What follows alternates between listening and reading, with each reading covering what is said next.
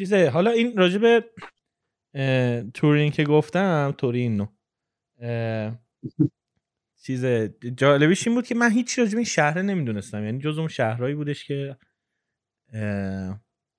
اون موقع یعنی که تو گفتی من گفتم خب مثلا چرا تورین و اینا؟ بعد یواش یواش توضیح دادی گفتم آره این بهترین شهر واسه مهدیه. چون می‌دونستم چقدر ماشین و تولید ماشین و طراحی ماشین و اینا دوست داری؟ بعد فهمیدم خب فیات مال اونجاست. بعد یکی از مهمترین شهرهاست توی صنعت ماشین. حالا می‌خوام راجع به این صحبت کنی برام.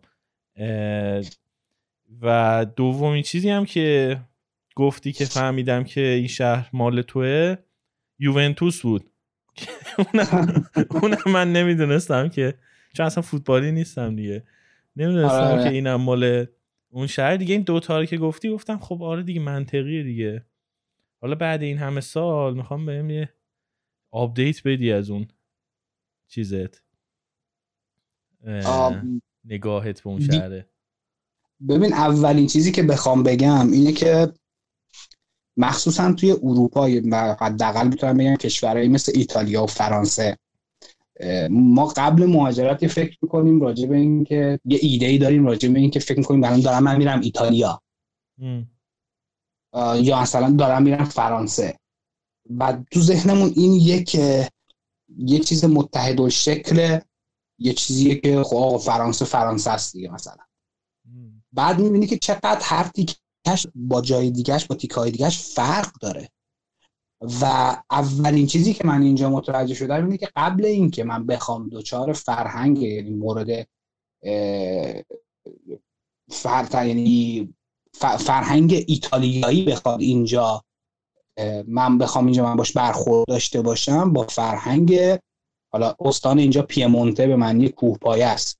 با فرهنگ پیمونتزه من سر و کار داشتم که کاملا فرق می‌کنه. و این خیلی به واسه من عجیب بود که آقا اصلا این مردم کوه پایه چه شکلی هن؟ و جالبیش اینه که حالا ما تو ایران مثلا یه ایده از سوئیس داریم از نظر روحیه مردم این رو می‌بینی توی مردم پیمونته که اینجا هم قشنگ همون ایده که ما از سوئیس داریم. در اگه آدم از اون ور آلپره توی فرانسه دقیقا همین وضع خاطر همین اولی چیزی که من خیلی برام جالب بود بود که چقدر فرق داره با اون ایده ای که ما داریم از ایتالیایی ها حتی تو معماری شهر این می‌بینیم. راجب قضیه یوونتوس و خودروسازی خب یوونتوس که خب یه چیز خوشحال کننده است که آدم تو شهرش یه باشگاهی مثل یوونتوس رو داره نه فقط به عنوان یه طرفدار فوتبال چون خیلی از دوستای ایتالیایی من هستن که شاید اونقدر طرفدار فوتبال نباشن. اما وقتی که حالا الان که کرونا شده نه ولی وقتی که مثلا میای بیرون می‌بینی که خب طرفدارای یوونتوس ریختن بیرون چون که مثلا یوونتوس بارسلونا رو برده. اون فضای خوشحالی که تو شهر می‌بینی خیلی حس قشنگی داره و جدا از اون باعث درآمد شهرم خیلی میشه. یعنی مثلا اومدن کریستیانو رونالدو یه شخصیت خیلی مهم تو دنیای فوتبال به این شهر علاوه بر باشگاه برای شهرم خیلی درآمد داشت. و مثلا صنعت غذای شهر رو زنده کرد. راجع به صنعت خودرو هم که بخوام بهت بگم قبل اومدن خب مثلا من می‌دونستم که فیات میشه فابریک ایتالیان دل اتومبیل تورینزه یعنی صنایع کارخانجات خودروسازی ایتالیایی در تورینو. آره اینو گفتی دستات هم تکون دادی؟ نه دستا رو اگه یه موقع کلافه میشی تکون میدی خیلی. یه پوینتی داره. توی اسم فیات اصلا اون تی آخرش مال تورینوه. اینا ما خب قبل اینکه بیام می‌دونستم آقا این شهر ارتباط زیادی داره با صنعت خود رو. اما فکر نمی کردم که در اشل اروپایی انقدر مهم باشه. تو صنعت خودرو تورینو جز شهرهاییه که خیلی حرف داره واسه گفتن. حالا یه بخشش خود تورینو میگم خود فیات یه بخش دیگه شرکت های ثانویه که توی خودروسازی دخیلن. چون خب حالا وارد بحث خودروسازی بخوایم بشیم دقیق خودروسازی برآورد صنعت یک منطقه است. و خیلی تعداد زیادی افراد چه مستقیم چه غیر مستقیم در فیلدهای مرتب شدیدن مرتبط یا خیلی حتی شاید به نظر غیر مرتبط توی این زمین فعال و وقتی می‌بینی که چقدر فراوانی اینها توی این منطقه زیاده اهمیتی رو درک می‌کنه که این شهر چقدر تو حتی لول اروپایی یا جهانی مهمه. خب ما تو ایران یکم دید بدی داریم نسبت به ماشینای فیات. همه جای دنیا اینجوری نی تو آمریکایی هم خیلی مسخره می‌کنن فیاتو. کنم ماشین با کلاسی نیست دیگه قبول کن. یعنی خود فیات ها. حالا فیات خیلی ماشینای دیگرم برندهای دیگرم شاید. خب، بحث همینه که بازار هدفش هیچ وقتی نبوده که بخواد بگه با کلاس بوده شما 206 نمی‌خری که با کلاس باشی. شما دنبال حالا اون الان که دیگه قیمت ها تو ایران خیلی عجیب غریب شده. الان هر چی داشته باشی با کلاسه. آره البته. حالا کم و بیش تو اینجا هم همینه ها. خودرو اونقدر باد نیست. یعنی یه چیزی نیست که بگیم حتما باید داشته باشی حساب کن که من که عشق خودرو بودم تو ایران هنوز بعد پنج سال هنوزش نیازی احساس نکردم به ماشین حتی گواهی هم نگرفتم در صورتی که واقعا برای من کاری نداره دقیقا این مسئله هست که بازار هدفش این بوده که یک خودروی اقتصادی رو در مقیاس خیلی زیاد تولید کنه. حالا مسئله که هست اینه که همین کمپانی که خب قطعا مالکیت تمام تکنولوژی های برندهای زیر مجموعه رو داره تولید کننده برندهایی مثل جیپ مثل داج فراری و مزراتی و الفا رومئو و کلی چیزهای دیگه هست. و همه اینها توسط فیات تولید میشه. همهشون می‌دونه چجور تولید میشه. ولی خود فیات مسخره میشه ولی مثلا مخصوصا حالا تو جامعه ایرانی ها مثلا خودروی آمریکایی بگی مثلا بگی داج همه میگن خیلی ماشینی یا بگی جیپ همه میگن واو عجب ماشینی.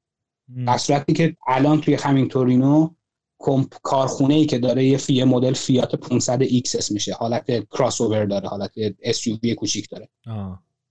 همون کارخونه ای که داره فیات 500X رو تولید می‌کنه و مونتاژ می‌کنه همون کارخونه داره یه مدل جیپ جیپ, جیپ Renegade رو تولید می‌کنه.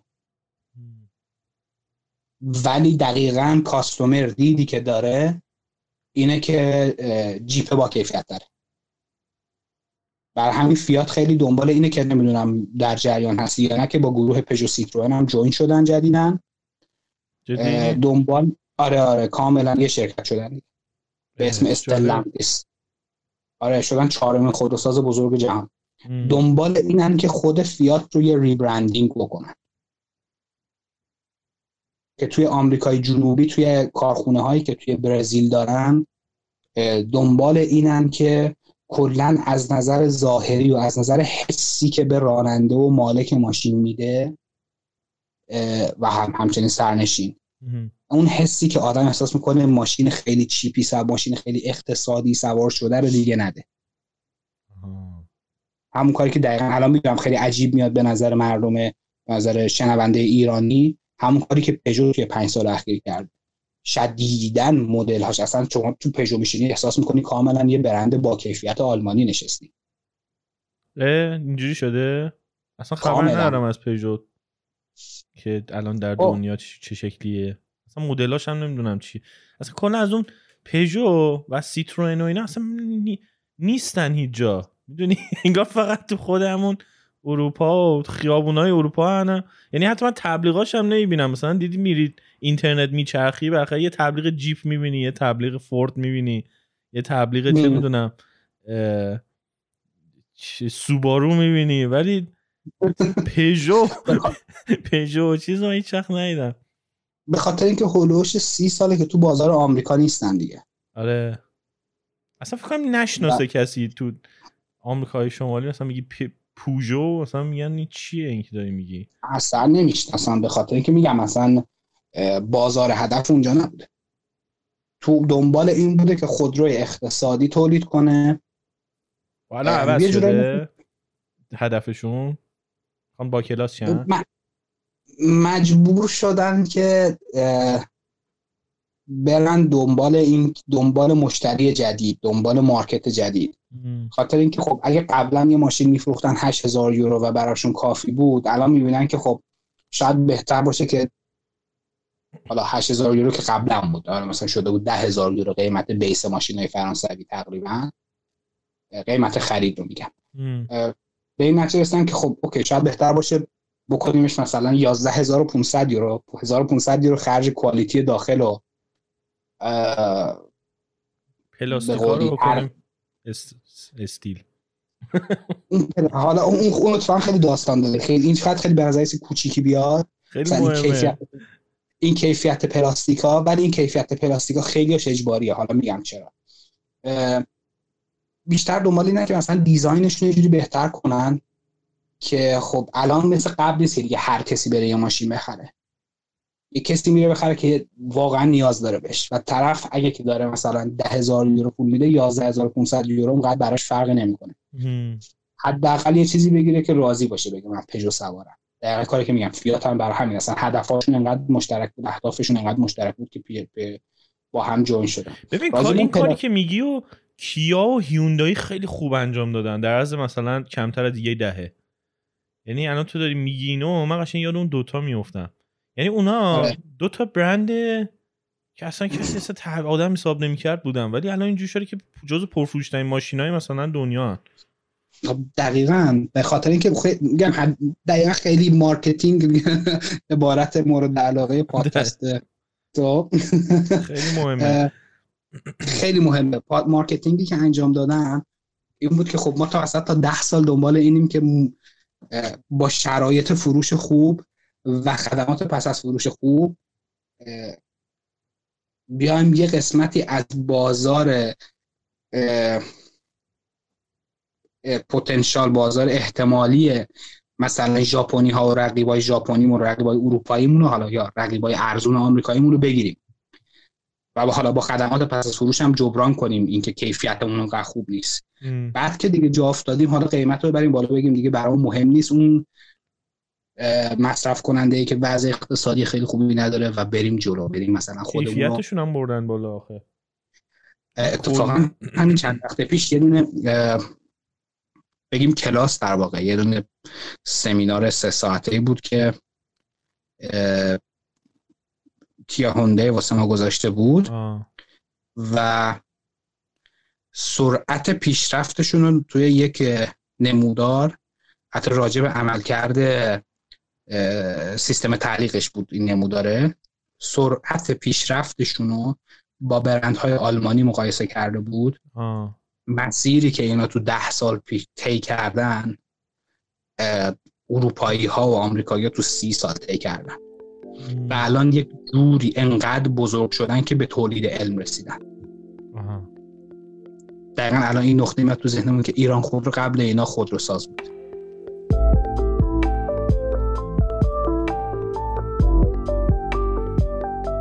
سلام من تاها هم این تک صدایی که شما شنیدین یه بخش کوتاه از یه گفتگوی خیلی خیلی طولانی تره که توی کانال اصلی رادیونیست می‌تونین بشنوین. لینک اپیزودهای اصلی رادیونیست توی اپلیکیشن های مختلف توی توضیحات اومده. اگر هم دوست دارین که از رادیونیست حمایت کنین لینک حمایت توی شو نوتس یا توضیحات پادکست هست. همینطور روی وبسایتمون رادیونیست